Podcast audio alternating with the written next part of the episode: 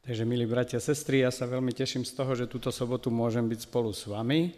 E, ja dnes chcem hovoriť o e, téme utečencov na svete e, a hlavne teda z pohľadu, čo o tom hovorí písmo sveté. Rád by som teda povedal, že doba, v ktorej žijeme, je taká doba veľkých zmien, veľkých víziev aj veľkých otáznikov. Sme taká zvláštna generácia, ktorá si zažíva globalizáciu so všetkým, čo to prináša. A vlastne to prepojenie sveta dosiahlo takú mieru, že čokoľvek sa stane kdekoľvek na svete, tak má dopad na všetkých. Zažili sme si pandémiu, na ktorú ochorel skoro celý svet. Ja som sa tomu vyhýbal vyše dvoch rokov, pred troma týždňami som lahol a kašlem z toho dodnes. Takže e, vždycky príde niečo, čo sme nezažili a zrazu je to tu. E, v poslednom období ničivá vojna hneď za našimi hranicami a zase to, to obletelo celý svet. A s tým je spojená tiež aj nebývalá vlna utečencov, ktorá veľmi zmenila spoločnosť, vlny utečencov sú veľmi silné v Afrike, na Blízkom východe a teraz aktuálne aj u nás skúšame, že ako to vlastne je prijať cudzích ľudí a ako dlho ich dokážeme milovať, kým ich nezačneme nenávidieť. A do toho prichádza potom zmena klímy, horúčavy tohto týždňa a tak ďalej a z toho vyplýva, že ako to bude vlastne s tými potravinami a tak. Ako sa v tom všetkom vlastne vyznať? E, to už nie sú nejaké rozprávky e, z doby také, že raz niečo bolo, bude, ale to je niečo, čo zažívame teraz. A ako kresťania určite viete, že tieto veci nám až nápadne pripomínajú a kryjú sa s proroctvami Biblie a pripomínajú sa nám ako znamenia blízkosti druhého adventu e, návratu Ježiša Krista. A tak ja by som dnes rád teda hovoril o tej téme, ktorá aj v našej spoločnosti minulosti vôbec nebola problém a teraz sa stáva citlivou a to sú utečenci. Mimochodom sedia aj tu s nami, takže vitajte, nech vás Pán Boh požehná a tešte sa z toho, že môžeme byť spolu a môžeme sa vzájomne obohatiť. Viete, podľa toho, aké informácie čítame a počúvame, my si vytvárame vlastný názor a aj vzťah k ľuďom, ktorí k nám takto prichádzajú. A najprv si spomínate, že bola nebývalá vlna solidarity a ochoty pomáhať, potom prišlo akési vytriezvenie a stred tých rôznych kultúr a potrieb. A postupne sa nadšenie medzi ľuďmi zmenilo na opatrnosť niekde až na odpor a dokonca na nenávisť voči utečencom a dokonca aj voči tým, ktorým pomáhajú. E, podľa čoho sa rozhodujeme, ako sa máme zachovať? Ktoré zdroje informácií sú pre nás smerodajné? Podľa toho, čo sa v spoločnosti rozpráva a každý mesiac sa to mení, alebo je nejaký štandard? Viete, ako kresťania máme kritérium nášho rozhodovania o tom, čo je správne a čo nie v písme svetom. A sme presvedčení o tom, že to, čo je napísané v Biblii, že to vlastne sme si nevymysleli my ľudia, ale že to je posolstvo od Pána Boha. A teda, že to má inú autoritu ako články na webe alebo komentáre politikov v médiách. E, teda poďme sa pozrieť na to, čo hovorí k tejto téme písmo svete, pretože tieto zásady sú aktuálne a vôbec sa nemenia s náladou spoločnosti alebo s dobou alebo nejakou vlnou. A tak dovolte mi, aby sme sa pozreli na niekoľko zásad a niekoľko príbehov. Tak. A ja vám niektoré z nich ukážem. To prvé, čo je v Biblii napísané ako veľmi zásadná vec – viete, tretia Možišová kniha je plná rôznych zákonov a uprostred tých zákonov je kapitola 19. A keď otvoríte svoju Bibliu, tá kapitola je nadpísaná o svetosti. A tam je vymenované, čo všetko sú prejavy, praktické prejavy svetosti. Doma si ju prečítajte celú a ja z tej kapitoly som vybral len dva veršiky. A to je verš 33 a 34. A tento verš je zaujímavý. ak sa do vašej krajiny pristahuje k tebe cudzinec, neutláčajte ho. Cudzinec, ktorý sa zdržuje u vás, nech je pre vás ako domorodec. Miluj ho ako seba samého. Hú, počuli ste? Miluj ho ako seba samého. A prečo? Lebo aj vy ste boli cudzincami v Egypte. A potom sa pán Boh podpíše, ja som hospodin váš Boh. Prejav svetosti kresťanskej je aj v tom, ako sa správame k cudzincom, k ľuďom, ktorí prichádzajú z inej krajiny, aby tu našli útočisko. A čo Božie slovo hovorí? Miluj ho ako seba samého.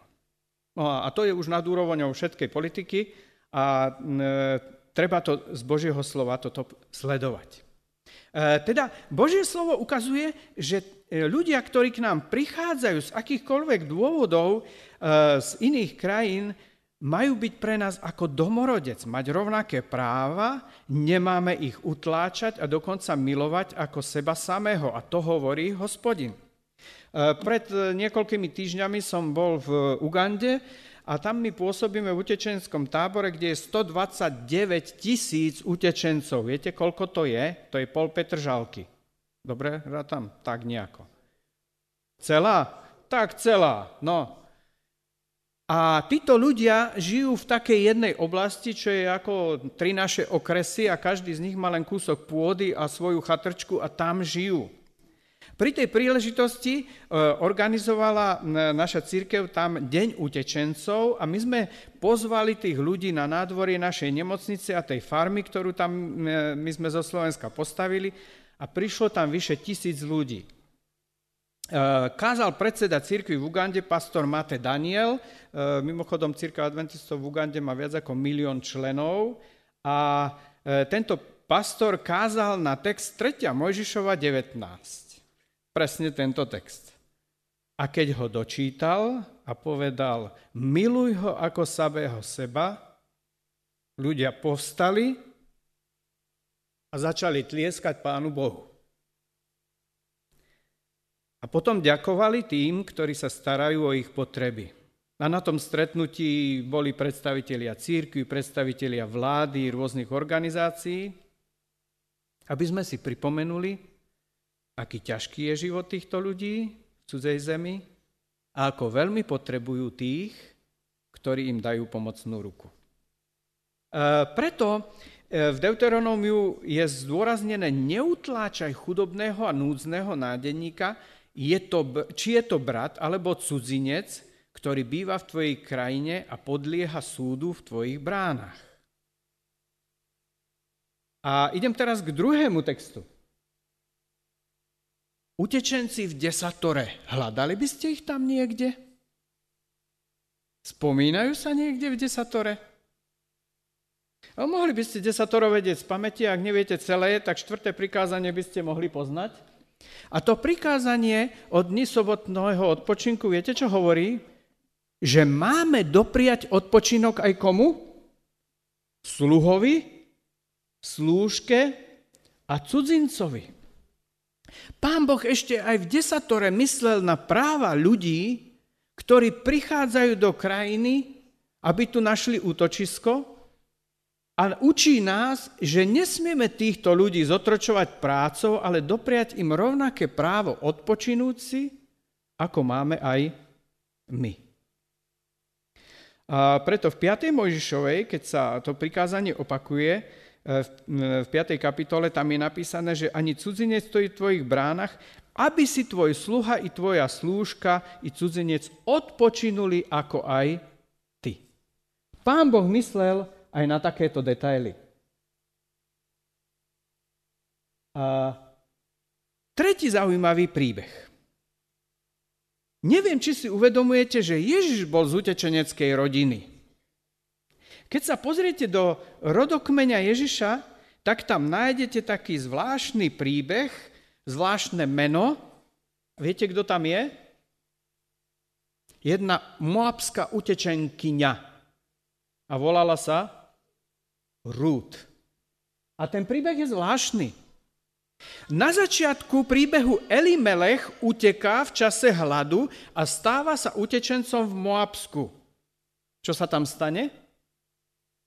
Moabčania sa postarajú o túto rodinu, aby prežila. Ale napriek tomu zomrel Elimelech, aj obidvaja jeho synovia a ostali tri vdovy. A potom jeho žena Noemi, keď ten hlad skončil, sa vracia späť a privádza so sebou koho?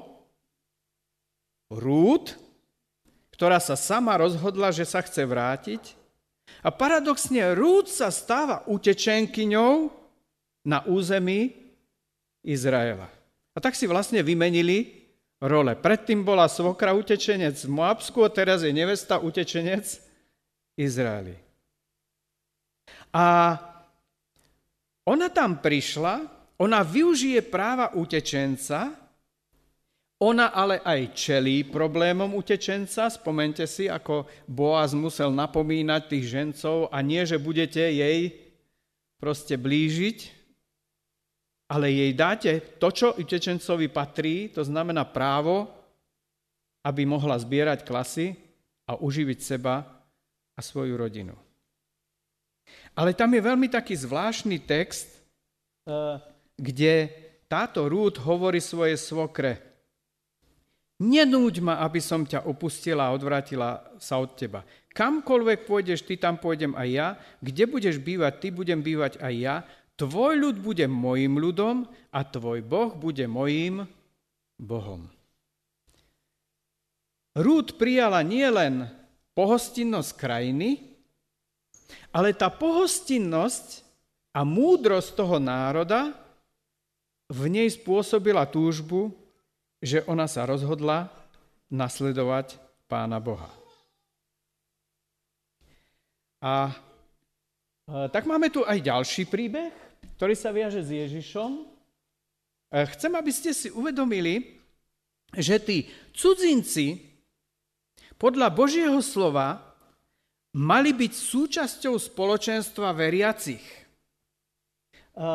V 4. Možišovej je napísané, že cudzinec, ktorý sa bude zdržiavať u vás, môže sláviť paschu na počes hospodina, rovnako ako všetci ostatní. Tie sviatky a tie slávnosti a tie chvíle, keď boli ľudia spolu, tak tie boli rovnako otvorené pre domácich i pre cudzincov. A dokonca tam ďalej sa hovorí, že tak ako to robíte vy, tak to budú aj oni. A dokonca, že sa máme radovať, keď máme slávnosť, a tam je aj levita, aj cudzinec, aj sirota, aj vdova, ktorí budú v tvojom meste. Čo sa z toho učíme? Pán Boh je v Božom slove predstavený ako Boh tých, ten, ktorý sa zastáva ľudí na okraji spoločnosti. V starej zmluve i medzi prorokmi, v posolstve prorokov, vždy znova znie tá istá otázka.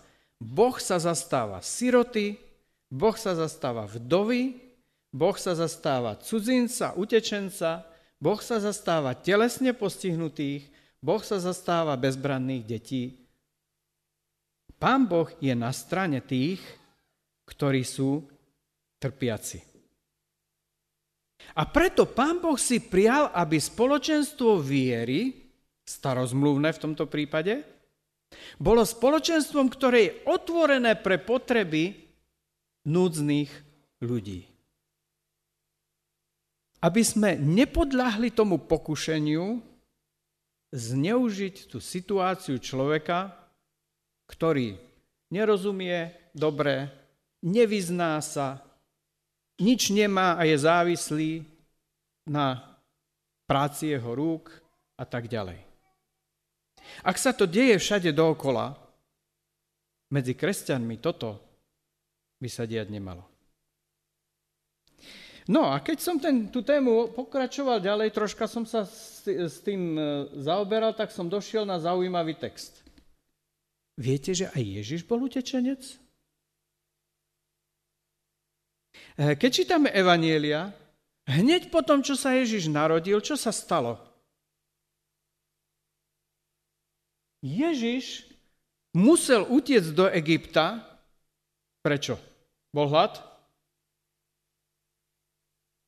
Bola nenávisť voči spasiteľovi sveta od momentu, kedy sa narodil. A tak e, Božie slovo hovorí, že Jozef vstal, vzal dieťa aj matku a utiekli do Egypta a zažili si, čo to je, keď matka, kojaca s malým dieťaťom, musí proste ísť cez hranice a hľadať, kde bude bývať. Mne to troška evokuje, viete, ten, ten obraz, pretože nejaký čas sme strávili aj na hraniciach a tých matiek sme tam stretli a videli dosť a dodnes do toho som nejakým spôsobom zapojený. Ten obraz človeka utekajúceho s malými deťmi je vlastne obraz aj nášho spasiteľa. A ostal tam až do Herodesovej smrti. A tak mimochodom prvokresťanská církev sa vlastne vždy starala o siroty, o vdovy, o cudzincov, o utečencov. V každej dobe ostáva poslaním církvy pomáhať týmto ľuďom bez ohľadu na to, ako sa mení nálada spoločnosti, či to na, spoločnosť podporuje alebo nepodporuje. Církev musí byť nad tým. E, aktuálne my sa teraz staráme o miesto humanitárnej pomoci v Oparku.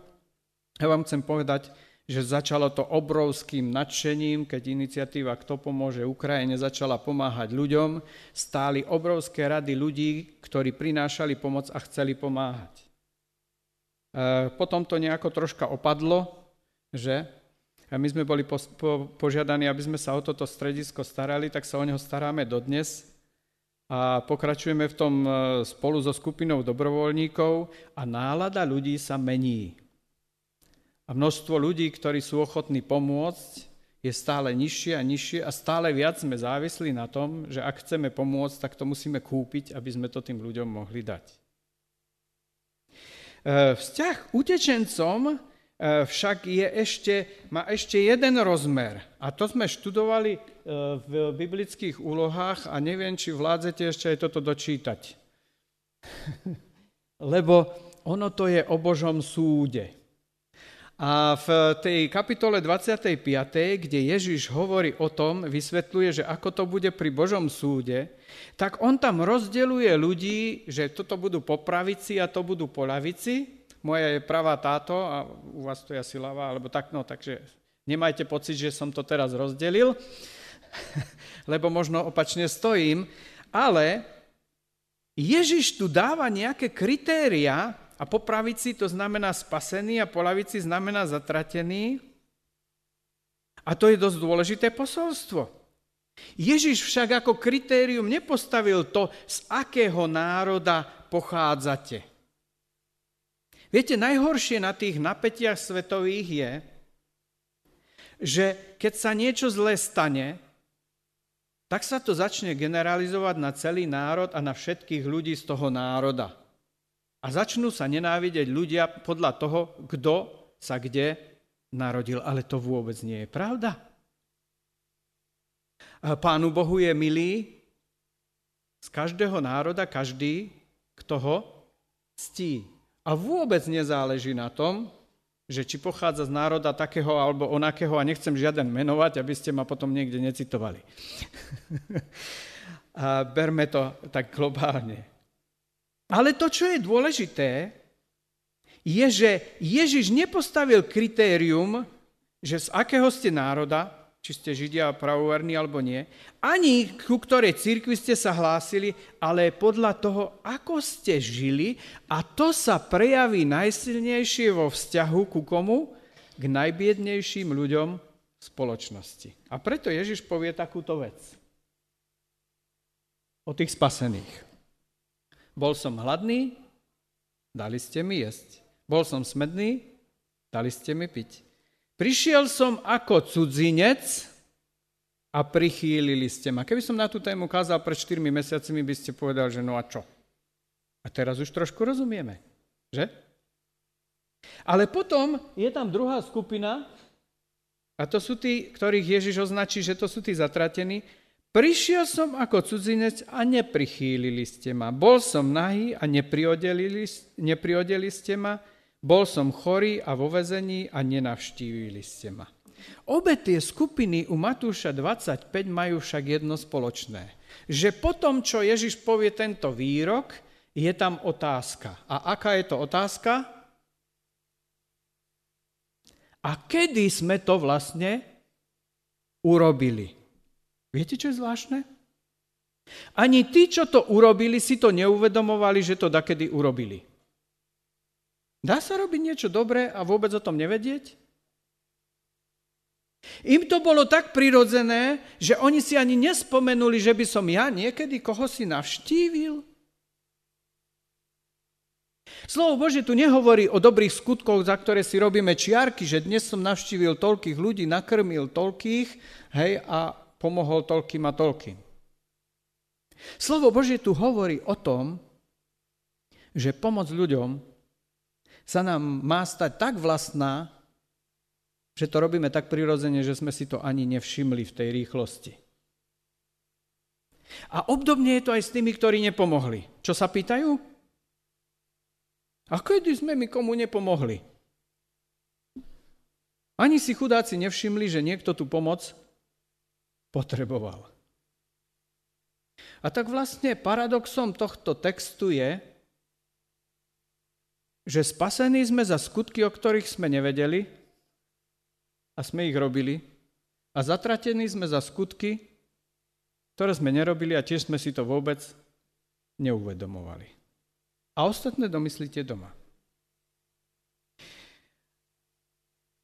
A ja by som teda chcel vysloviť také prianie, aby nám Pán Boh dal takú citlivosť do srdca na potreby ľudí, ktorí sú okolo nás. A vôbec nezáleží na tom, či je zrovna utečenecká kríza alebo iná kríza. Vždy tu budú ľudia, ktorí potrebujú nasítiť, zaodiať, povzbudiť, prichýliť, navštíviť. A tak si prajem, aby Pán Boh nám dal takéto citlivé srdce. Amen.